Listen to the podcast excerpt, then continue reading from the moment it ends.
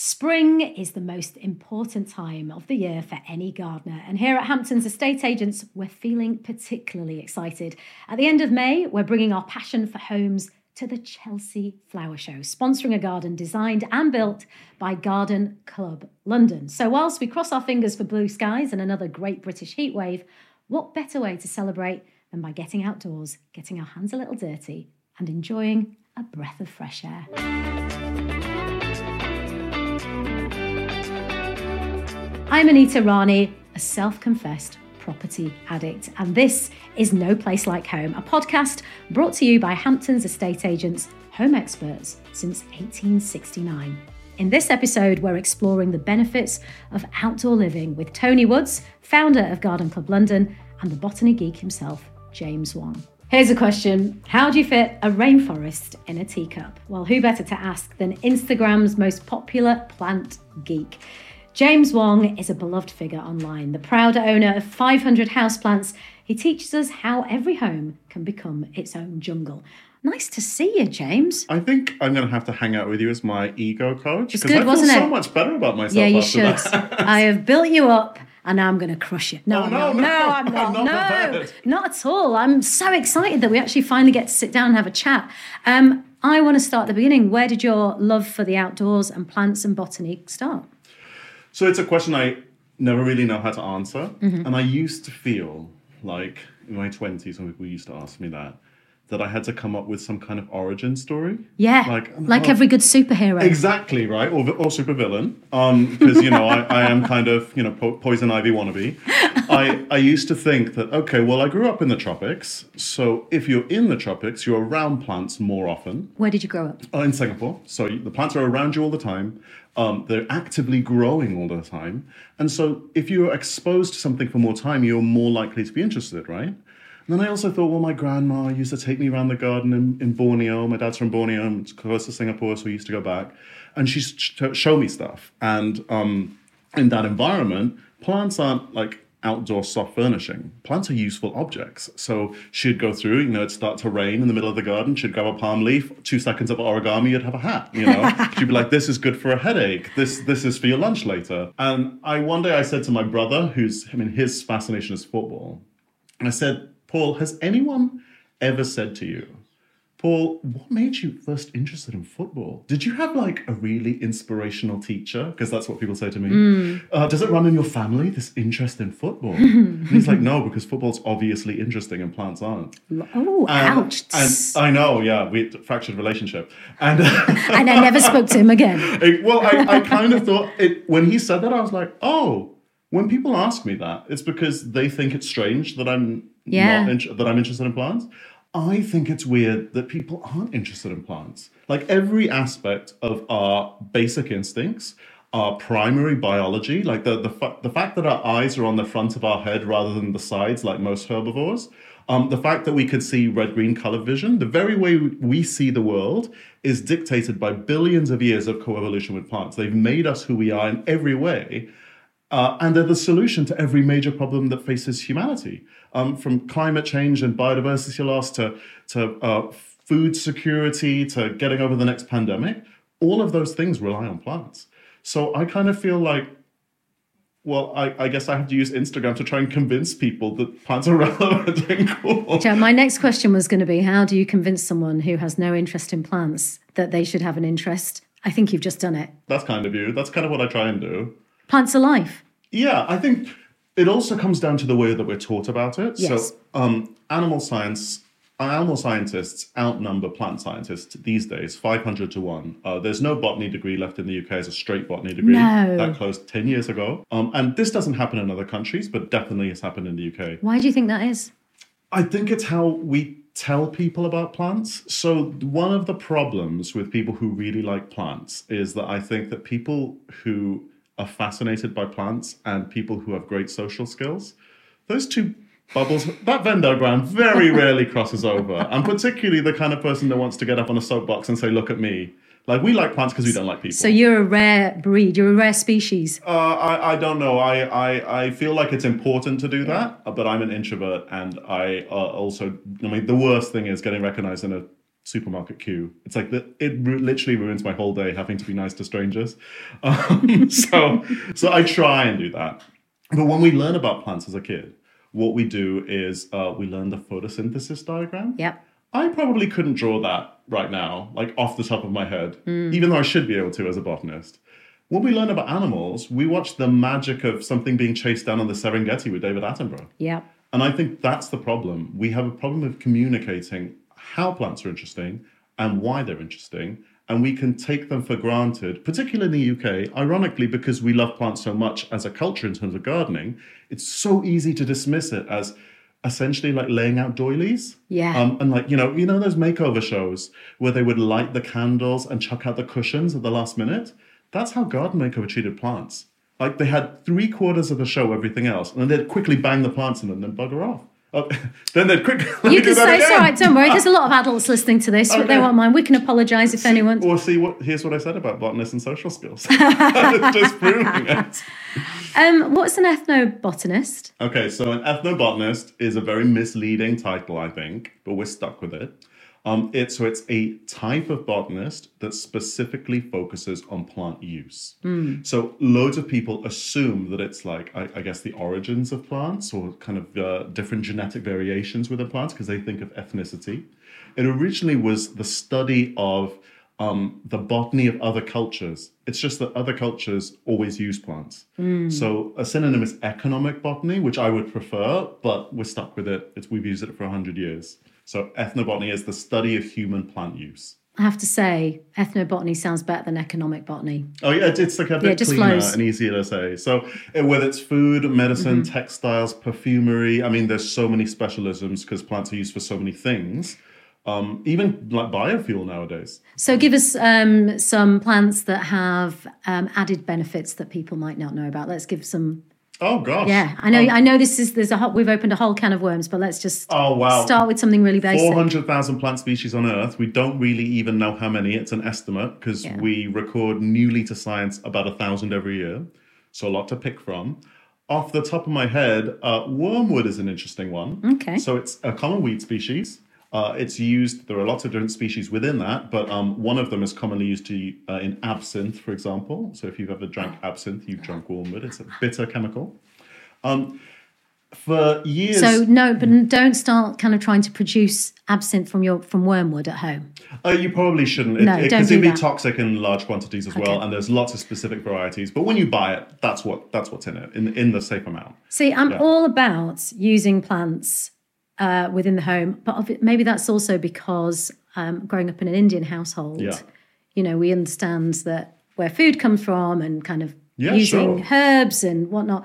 But I have an aloe vera in my house, Okay. and I often just break it open and use what's inside it to rub on my skin. Is that a good thing? There's actually loads of evidence for that, um, which is really exciting to hear. And it's one of the few plants. It's called a cultigen. There's a specific term for it. What does that mean? Uh, it means it's a plant that we has been cultivated for so long that we actually have no idea where it's from in the wild. It's not found in the wild anymore. It's been so part of human history for that many thousands of years that it's only known in cultivation. We have no idea in the, where in the world it comes from. And that happens with really very few plants, uh, which can be in part of that list. And it's plants that have been cultivated for quite that long. So it shows how important it is to our species, to our civilization. You have a huge following on Instagram. People want to watch you look after your 500 houseplants. How did all of that begin? I'm not sure they want to watch me do it. I just think they, they want to. What is that? Yeah, I think they're really interested in the plants, and I give people advice about it. Well, you're an Um, excellent yeah. communicator. You know, Oh, it's. I think it's a very co- kind. Um, yeah combination, definitely. I was originally sort of forced to do Instagram for work. People said you have to do it. It's what all the cool kids are doing. I'm not a cool kid. I was like, I don't, I don't go to glamorous parties. I have a phobia until very recently of taking a photograph of myself. Like I literally had one that I had to do for a security pass, and my face is is not happy at the time. Um, I, it was literally impossible for me to take a photograph of myself. Uh, so I thought, what am I going to show people? I mean, I just sit at home on a Friday night, you know, when it's raining outside and like poke my terrariums. I even have like long. That's not a euphemism. No, it's not. Like my, my OnlyFans account would not go well. Like I have all of these like long tweezers and long handle scissors. Did you I say can, like, OnlyFans or OnlyFans? Oh, OnlyFans. Only clearly. ferns, very good. very good. I have these like long paint brushes and I'll kind of like stroke the moss in them and I'll take out any little bits of things that I don't like. And to me, that's like my perfect Saturday night. And so, what I mean, I can show people that. And one of my colleagues said, well, just do that, James. I give, I've given up. So I did that. And, and who knows, people actually want to watch that. Why do you Um, think that is? um, I think there's a few reasons. I think people are more. There's been a big renaissance in the interest in plants, and I think for one of the things that's definitely been a driver is social media. Um, I think that the reason why social media has worked in doing it is because the traditional gardening media has lots of conventions, and it has lots of conventions that I think probably subconsciously, but I think sometimes intentionally isolate people. Um, they exclude people. There's this idea that to be a good gardener, to be a proper inverted commas gardener, uh, you have to have rolling acres of Dorset. You have to dress like a Victorian painter. you have to hold kind of tools that no one in actual commercial horticulture has used for 70 years. So it's all kind of it's all set in about 1880. Uh, and you have to kind of sow tomatoes every March in a dirty sweater. And, you know, I mean, I like doing that, but there are many flavors. It's kind of, I love vanilla. It's one of my favorite flavors. But imagine if you had an ice cream store that only sold vanilla. Yeah. Like, what if you don't like vanilla? There's all these other flavors there. And I think conventional horticulture really sells something, it does it really well. It does it um, beautifully. It does it really convincingly to people who like vanilla ice cream. But guess what? There are other flavors out there. Yeah. And um, things like Instagram have allowed people to show that horticulture is so much more diverse and so much more interesting And so much inclusive. more global. And sometimes, in fact, quite often, I'm meant to feel like I'm the only person. So people will use lots of code words. They'll say you're not a proper gardener. To you? Yeah, all the time. Shush. Yeah, no, like it's it's very Because you have 500 indoor plants. uh, well, there's Does- lots of how is- things. Um, if you don't have a double barrel surname, uh, if you don't wear a suit, people will. Yeah, well, people have definitely come up to me and fixed. The one time I did wear a suit, they come up and fix my tie, and like this guy grabbed like like right here, and he goes. This is how British people do it. Shush. And I was like, I just learned it on YouTube this morning. Okay, I've never, I've never done a tie in my life. Um, so So do you feel like a, and how do you feel then as the outsider in an environment like that? Um, well, at first, I like when I first started doing it, I didn't feel like the outsider because I guess I didn't pick up on the sho- so, the small social cues like the tie The thing. The microaggressions? And then and then eventually you do pick up on them. And I actually, as you become, I don't mean to say this in a in a egotistical way, but as you become more successful, that happens Yeah. more. Yeah. So then you notice it. And I think things like Instagram are just a what a clean slate. So and I think that mu- it's much more to a degree. I mean, there's the algorithm, but apart from that, it's much more democratic. So anyone can set up their own account, and people like it or they don't like it. Yeah. They don't have to convince a gatekeeper about whether the end the end product, the end audience will like it. Yeah. So, I mean, I can go on to Instagram and I can learn about this. This there's this Chinese account, and I think the guy's probably like in his mid twenties, and he does the most amazing bonsai. Um, and then I can go to like the other side of the world to Brazil Yeah. and see a company that's making these amazing swimming pools filled with koi. So they're natural swimming pools, naturally filtered. I would never see that in gardening media in the UK. No, it- so yeah, it's you go all global. Mm. over the world, um, and you see things that it might be someone guy's just back bedroom where he's doing stuff. So- And you've done a new series um, for Instagram. You went to Singapore. Yes. So um, I grew up there, and Singapore um, is really progressive in terms of its horticulture. It's invested a huge amount um, in trying to bring horticulture into the center of cities. So it's it's sort of about horticulture, but it's mainly about urban greening and how cities could be made greener. And it's something that I'd always wanted to cover. Um, and I don't think that traditional media has allowed me to do that. But things like Instagram do. So I went, I found uh, this, I found this amazing couple in lockdown. It was a bit miserable. It was a bit grey. Spent a lot of time on the ground, and I found this couple who were doing these really, really beautiful photographs of Singapore. And I assumed that they were professional photographers. At the time, one of them was an English teacher, uh, and the other one was a graphic designer. And they just were taking photographs originally on their phones. And I just thought their stuff was so beautiful. I was like, guys, when lockdown ends, I'm going to come visit you and we're going to make some amazing films about all the crazy like parks and gardens that are hanging off the tops of skyscrapers uh, hotels that are completely wrapped in foliage Amazing. we're going to make some stuff and we're going to show people because no one knows this stuff exists i, I kind of thought like, as i was meeting them this is t- the biggest risk i've just flown across the other side of the world and i've like signed up to uh, to do everything You- and i don't know who these people are In fact, we actually met. You've done a lot of stuff traveling around. The most we've got to talk about the most random place. I was filming a documentary about the J- Japanese population decline. I was in this tiny ghost town. It was a ghost town. There was Yeah. nobody living there. The whole point of me being there was that the population has declined so much that look at this town that was once thriving. Now there's nobody here. Only film crew until there's another film crew, and it's you. so I was there to film a very similar thing. I was making a series on the world's most expensive ingredients. And the most expensive fruit in the world is a melon that's grown in, in Japan. and the whole point is that this mining town had collapsed and there was no industry there. So they set up randomly melon cultivation as its thing.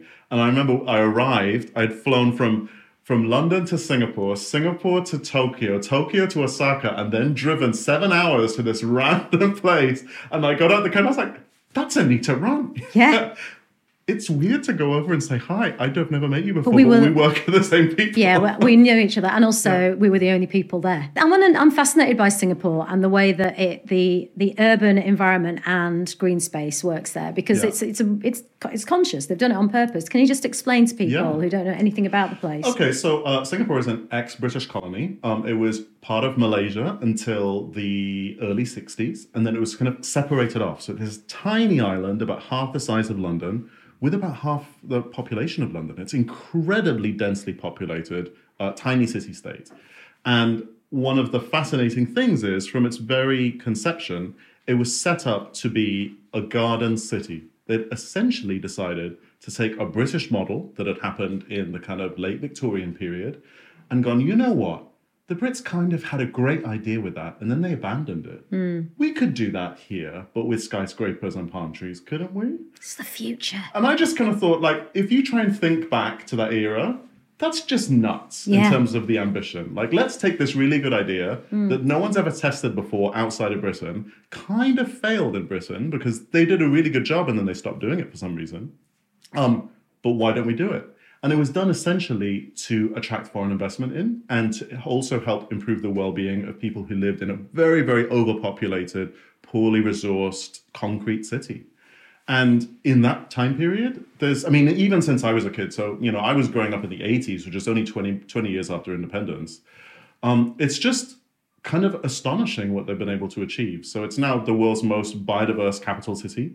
Um, when I was growing up, all of these animals that you'd learn about from books that were long extinct, uh, that you'd have to go to Malaysia in the middle of a jungle to find, you now have otters swimming in the equivalent of like Canada Water's business bank fountains. Amazing. Um, So it's hornbills that are nesting in trees. Yeah, so they planted a million trees. Uh, now they have some really strict planning laws. So if you build a new building, you have to create the same amount of green space as as a minimum as the plot the building sits on, wrapped around the surface of the building. So you have these new buildings which are almost literally entirely covered in green jungles. Um, and it kind of you look at it and you just feel like even when you're standing in front of it, you're like, is this CGI? Because I've only seen this in CGI. It's real. I can actually touch the plants and I don't quite believe it.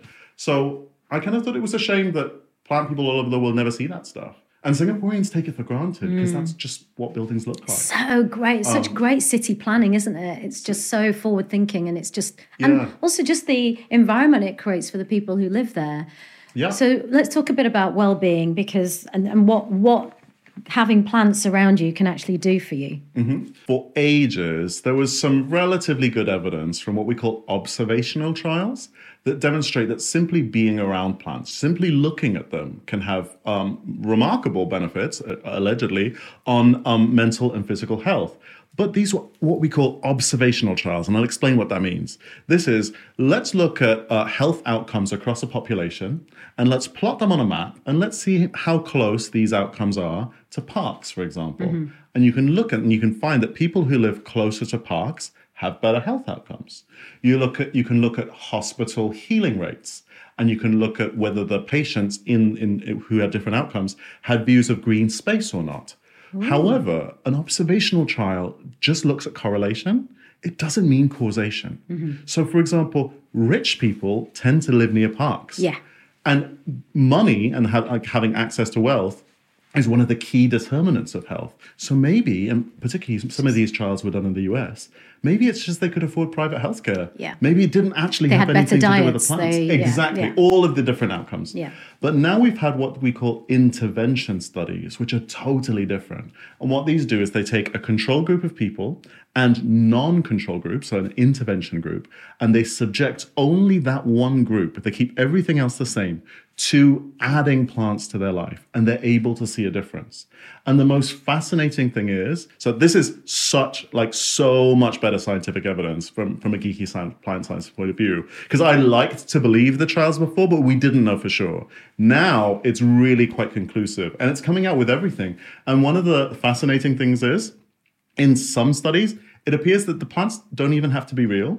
People just have to perceive that there are plants around them. What? Um, so if you chuck a bunch of blokes, uh, it usually is blokes actually, on a treadmill or on a stationary bike, and you show them screens projecting images of the natural world, not only do they run for longer, the exercise feels easier. The mental health benefits which are associated with exercise, such as uh, uh, improved self worth and reduction in stress chemicals, are enhanced when they exercise in a green view significantly more than if they just exercise. And it's not even a real green view; it's just a like a digital screen showing, Showing them something that looks like a green view. This is blowing my mind. Yeah, it is. I mean, it's wildly fascinating. also delights me and also it really c- comes back to that fundamental we are part of nature you know we need that grass underfoot or even not even real grass just look at the grass just um, pretend you imagine grass See, this is the thing. So we've evolved over billions of years to have a preferred ideal habitat. And in the same way that if you don't eat or if you're exposed to stress, you you have biological consequences to that. We've evolved to have a preferred habitat, which is green space. Mm. So when we're given that, it actually has significant wider effects. what should someone grow if they want to just get something easy that they will be able to keep alive and maybe has some benefits to it as well Okay. Well, here's the one. The first thing I would I'd like to question your question. I sound a little bit like a politician at the moment. I think lots of people have a, a almost like an irrational fear Yes. about the fact that they kill plants. And I think it's from two things. One is the first plant they grow. When you ask people who say this, almost every time at Supermarket Basil. Mm. Supermarket Basil is designed to die, so you buy a new one. it's designed to die Like they, they cram loads of tiny plants into a pot to give you the illusion of a really lush pot. And the idea is that they eventually start competing with themselves and die. Mm. So you buy another one. So you're hooked into buying plants. I think a lot of people buy that once, yeah, they kill it, they so- never go back again. You're so right. Their gateway drug is a bad experience. and they we never get them on team horticulture. So firstly, the most important thing to know is that when I get together with all my geek plant friends, and you know, I have some like really talented, much more talented than me plant friends, people who work at the Royal Horticultural Society, people who work at Kew Gardens. Do you know what we talk about in the pub? All the plants we've killed. Oh, I tried again with this one. I couldn't figure what's the secret. Oh, I've tried this. oh, you've made us all feel better now So exactly. First thing is do not like I've don't freak out in the same way that to bake a cake, you have to burn loads, you have to fail with plants. Secondly, the most important thing is to pick something that's really the opposite of supermarket basil, the thing that's almost indestructible. I'd start with something like uh, snake plant, Sansevieria, or Aspidistra, cast iron plant, called it for a reason. Um, they are all like I was once delivered an Aspidistra plant um, to my mum's house, and she wasn't in, so they put it in this cupboard outside and closed it in the box. Yeah. She didn't discover it, I think, for two months. opened it, and of course, like anything else would be dead. This thing was clinging to life, but not watered, not even any light. It wasn't. It wasn't happy. It was on its last legs, but it was still alive after two months in a dark box. Brilliant. Um. So if it survives that, it'll survive anywhere. Aspidistra. And what about something that we want to be able to cook with or make tea out of or something that might have some added health benefits? So I would go for Citrus hystrix. Uh, they call it makrut lime. so if you want to grow, like very often when you go to a houseplant section, there'll be lots of citrus plants. The citrus plant will cost you hundreds of times more than the entire amount of citrus fruit you will get out of that plant. However, if you're growing the leaves, makrut lime leaves are used in like Thai cooking, they're used in like well, the whole of Asian cooking. They're incredibly expensive to buy, but the plants aren't. So I'd grow something like that. It needs loads of light, uh, so a really, really bright facing windowsill, but it'll give you more leaves than you could ever eat. And it's a flavor that maybe if you try and buy the leaves, they never taste as good as if you grow them. Very true. James Wong, I have absolutely loved geeking out about plants with you. Okay, You- usually people don't say that. I can actually see their eyes glazing over. No, I talk too you- much about my them. eyes have done the opposite. Okay, they have good, come to life. You have absolutely sold your passion. Oh, one more on Team Planky. Yeah, I'm in. and I'm not going to fear plants anymore. I'm going to go home and, well, you know, I have kept some alive. I just want to put that out there before people think that I am. The judge you. Yeah. Oh, I've killed thousands, thousands and thousands. You just never post about that on Instagram. Okay, I don't believe that you have killed thousands, but it's nice that you've said it to make the rest of us feel better. Are you up for a bit of a challenge? What's the challenge? The challenge is I'm going to give you 60 seconds on this stopwatch. Oh, great. And you're going to give us. Give Asian people an exam challenge and Yeah. expect them not to be nervous. I And can your- just feel mum- my mum never she- speaking I was to me just gonna again. say, and your oh, mum is listening. Oh, great. As is my Okay. mum, so the pressure is on. I have to get over 99%. Fine. Five, you've got 60 seconds to give us your five top tips to look after our houseplants. Are you ready? Okay. Your time starts now. The top question people ask about houseplants is how much water. That's not the first question. It's how much light. Uh, plants are living solar panels. That's one. Uh, if it's cacti, they have to be n- no more than one meter away from a window. In fact, probably almost touching the glass. Uh, secondly, never put ta- cacti in c- terrariums. Uh, it's the worst possible thing for them. Moss, ferns, orchids, low light needing plants go in those environments. Don't worry about over. Uh, don't worry about watering your plants too often. Uh, it's much better to let plants dry out than to overwater them, and plants will normally tell you that. Last one. Oh gosh, what's the last one? Um. Uh. Oh gosh. Damn it! Oh no, my mom's watching this. Pressure's up. Da. uh, oh, don't get a houseplant just because everyone's getting it on Instagram. Just get what you like. 49 seconds. You smashed it. Your mum will be proud. I it's good because I can make up for failing GCSE maths, and you know I'm 41. I've still not gotten over her anger from that. James, it's been such a pleasure. Thank you for being so passionate. I've loved it.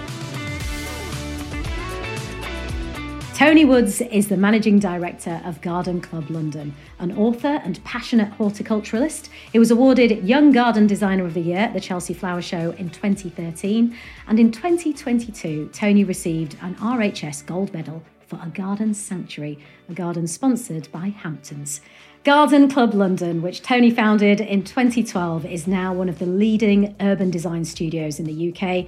In 2023, they're returning to the Chelsea Flower Show with Hamptons, this time with a garden inspired by Mediterranean horticulture, landscape, and lifestyle. Welcome, Tony. Nice to see you. Before we get on to talking about the Mediterranean garden, let's hear a bit about your own backstory. When did you first become interested in gardening? from a really, really young age. So I grew up in the countryside. Um, I lived around farms and gardens and um, just instinctively knew that horticulture and gardening was something that I really wanted to do. So um, walked into the careers office at school, said what I wanted to do, and I think the careers advisor was a bit like, "Well, w- w- wait a minute, we need we need to discuss this." So um, probably one of the few people that kind of had a natural direction, if you like. Yeah, because who knows when they go and see the careers advisor what they want to do. Whereabouts in the country was that? Where where were Um, you? that was in the Lake District, so Oh, like come on, masses of inspiration. Um, yeah, natural water, landscape. Uh, yeah, ev- just massive inspiration. So a lot of that um, kind of fed into the designs that I've created for shows in the past or the shows that we do now. So in our last garden for Hamptons, it was very naturalistic. It was um, very immersive in nature and, and woodland. Yeah, I think if you grow up in a place like the Lake District, you can't help but be inspired and and be used to outdoor living because you've got such beautiful nature on tap. Yeah, I mean, it's everything. It's the sound, it's the smell. It's you know, in the winter, in the summer, it's so different as well. And a lot of the work that we do now is very much about the detail and attention. But you can look in something like a dry stone wall and just found so much inspiration. Um, and then did higher education part time. When I finished that, I literally packed my backpack, got on the train to London, applied for some jobs, uh, worked for a few companies for a couple of years. Um, but what I saw more and more was just that we were having like really hard landscapes, so lots of paving, lots of walls.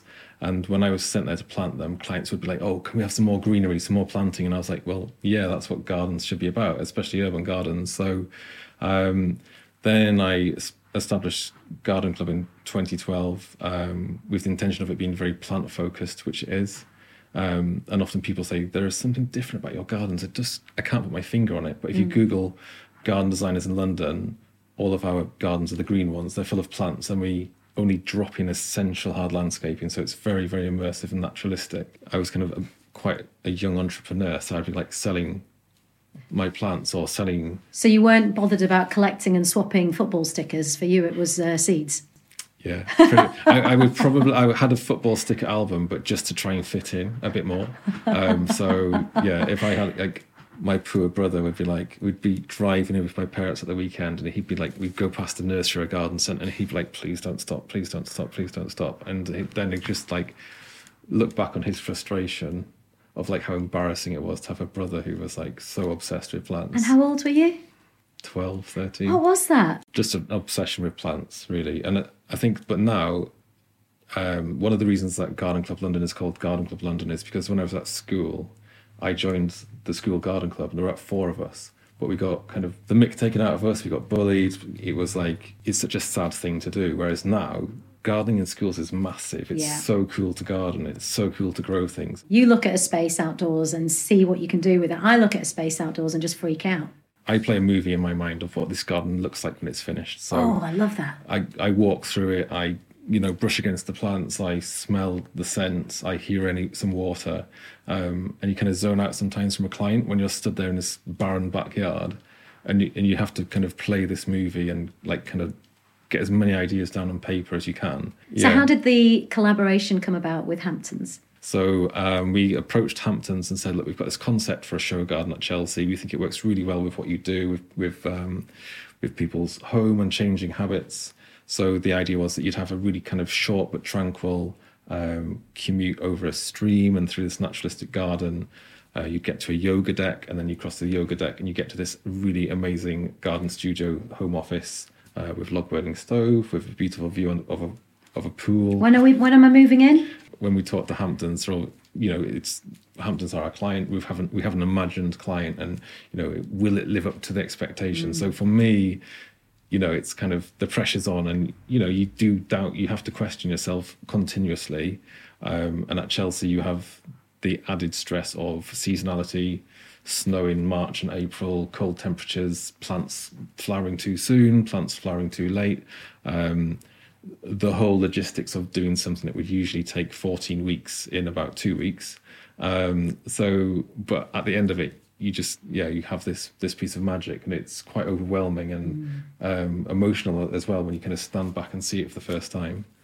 So tell us about uh, the Mediterranean garden that people will be able to go and see this year.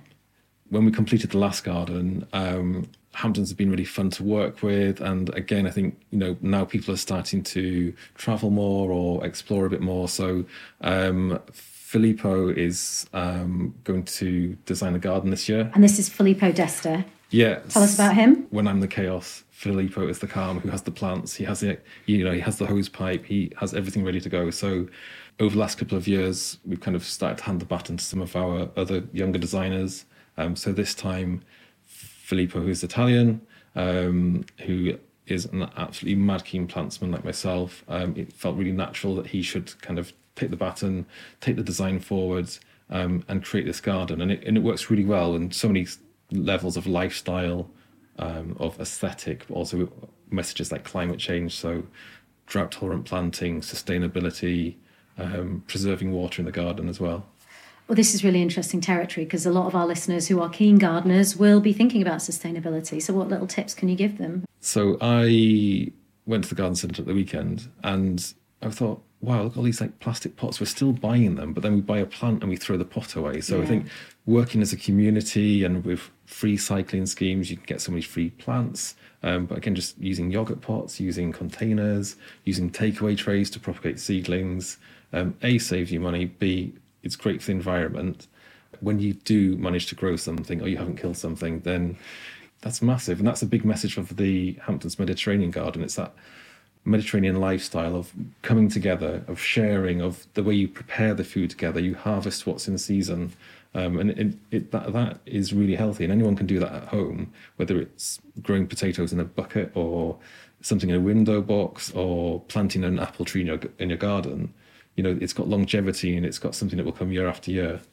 I am going to share with everyone listening that I admitted to Tony, which is probably the worst thing you can do when you've got a garden expert coming on to say I was I'm death to all plants, um, which uh, I am or I have been. But during lockdown, I absolutely uh, got involved in planting and growing, and it was the most satisfying, nurturing thing to be able to do to watch my plants grow and my tomatoes come and my potatoes come Yeah. and then cook them.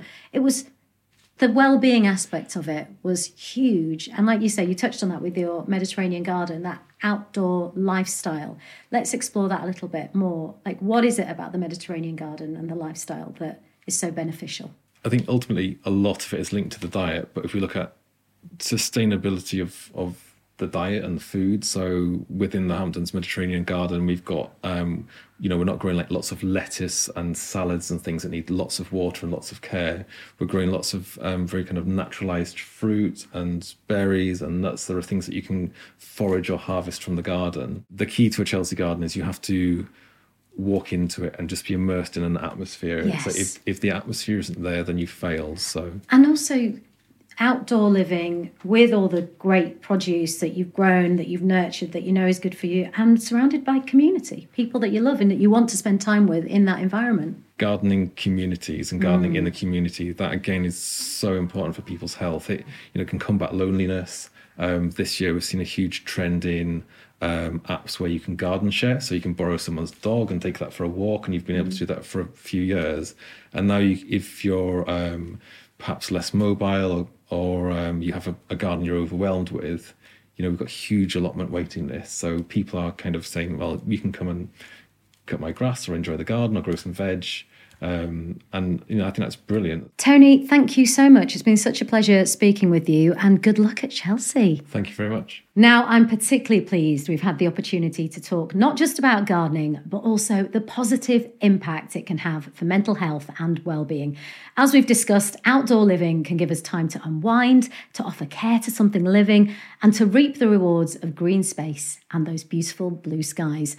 With this in mind, Hamptons are proud to be celebrating our partnership with Mind.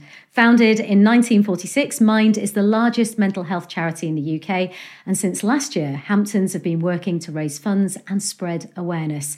For expertise on mental health treatments and advice, or if you'd like to donate, you can visit Mind at mind.org.uk. Now, that may well be all we have time for, but you can join the conversation online using our hashtag No Place Like Hamptons. And if you've been inspired by our episode, we would love to see your gardening progress from blossoming beds to terrace terrariums. Thank you to my wonderful guests, James Wong and Tony Woods. And thanks to you, our listeners. Make sure you subscribe to the podcast and follow Hamptons on social media. We're here for you, whatever your property journey. But for now, until next time, I'm Anita Rani, once again reminding you that there is no place like home.